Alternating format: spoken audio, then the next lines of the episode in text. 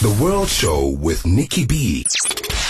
If you missed it live, catch the podcast on kaya959.co.za. Yes, I'm NickyB, and uh, it is time uh, for Global Grooves. And uh, I was very lucky to uh, chat to the legendary DJ Kemit this week.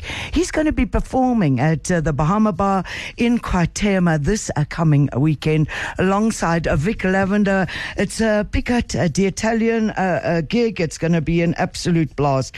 That is for sure. And uh, I caught up with Kemit, and he's going to give us a mix before he came to Joburg. I wanted to know a little bit more about uh, when did he start DJing? Wow. When did I start DJing? Uh, I began DJing um, in the very early 80s, and the simple reason, uh, um, two reasons behind of it. The first one, uh, or behind it, I should say.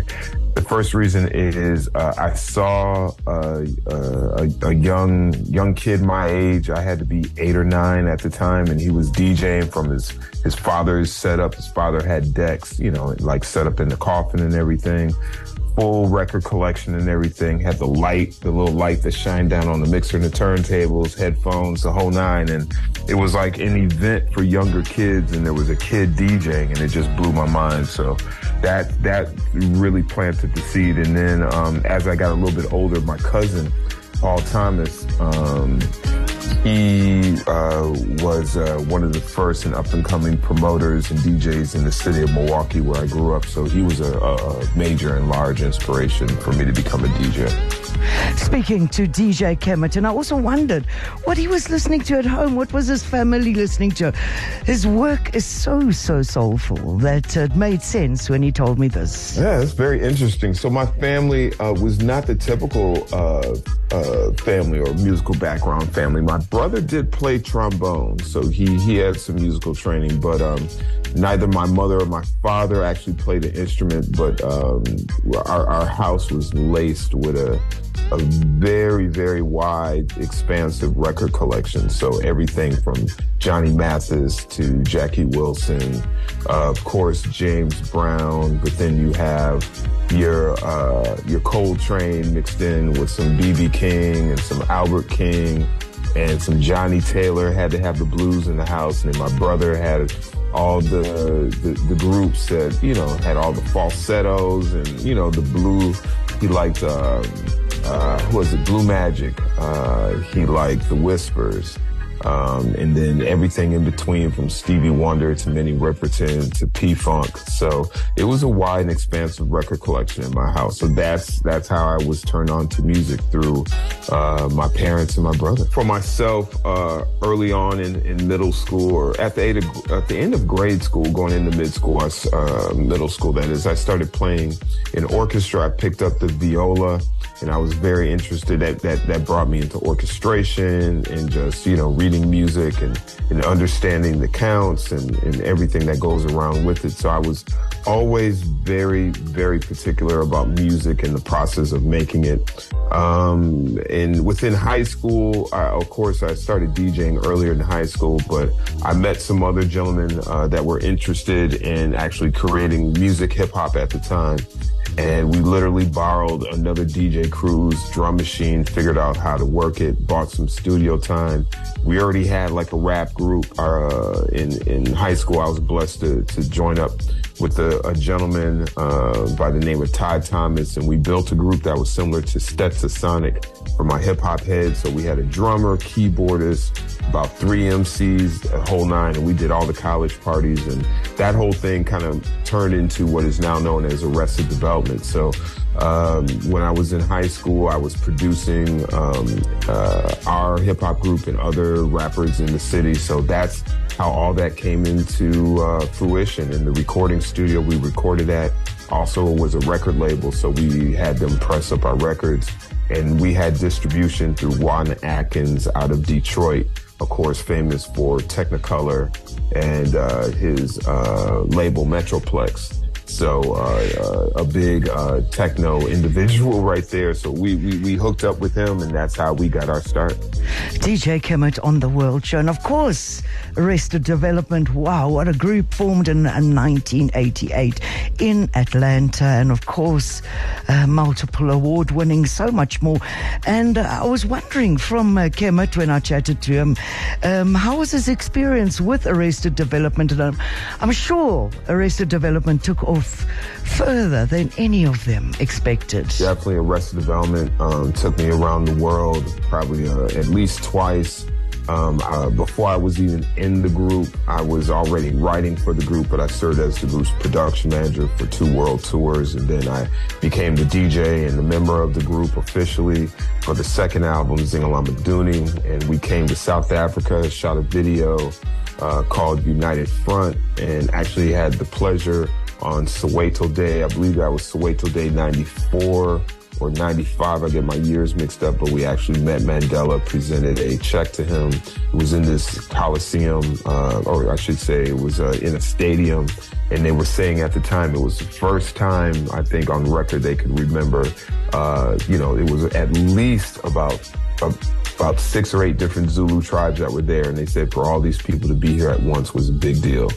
So um, that was my first touchdown and taste of South Africa, and I, I, just really look forward to getting back. Ever since then, I've, I've, been wanting to get back, so I guess you can understand my excitement. DJ Kemit on the World Show. You know, I love the way I was speaking to him about Kemetic Just.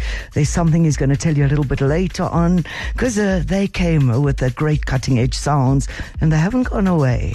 But also his use of technology or the turntables as an instrument. Oh, of course. I, I would definitely say the way I even um, program through my DAW, my digital audio workstation, it, it, it all comes back to how I manipulate the, the turntables and then how I manipulate the record into the actual composition, right? So um, even if I'm starting from ground zero and I am building the beat from scratch, and I start laying down uh, keyboard chords and bass lines and then other synth sounds and sine waves and, and things of that nature and strings at some point in time, I'm going to walk over to the turntables, put a record on the turntable, and find something that meshes with it. If it's a beat, if it's a sound, if it's a phrase, and then um, you know implement that into the production as well. Um, even if I'm doing some maybe some down tempo R&B, uh, soulful stuff, some hip hop, and of course I'm going to uh, uh, emulate the turntable and use it to cut in some phrases, things of that nature. So yeah, it, it's always in my my relationship with the turntable and how my hand touches the turntable and how it manipulates the record always translates into whatever I'm doing. If it's DJing on a on a digital side with with CDJs, or if I'm in the studio just sitting in front of the computer, I'm always using that background and bringing it into my production field.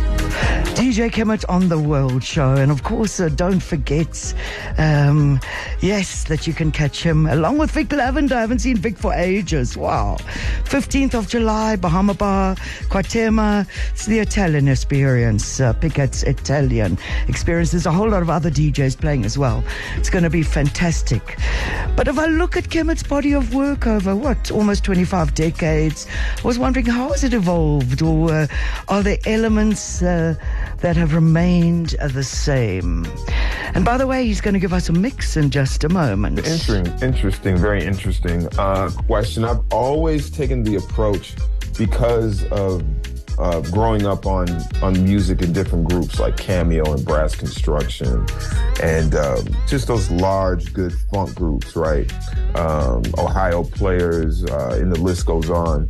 I've always approached, and even Prince and the Revolution, approached my productions as if a band. I'm bringing a band into the studio to make this song, even if it's just me and my my DAW program, but I'm thinking about okay, I, what do I want the drummer approach to be? What sound? So uh, it, it's it's rarely I use the same sounds on on even different songs. Um, but you will the programming itself and the call and response between the drums and the bass line, things of that nature, uh, is something that that is just innate and it happens. It's within my DNA. But my approach, I try to approach each and every song a little bit differently, just so not everything sounds the same.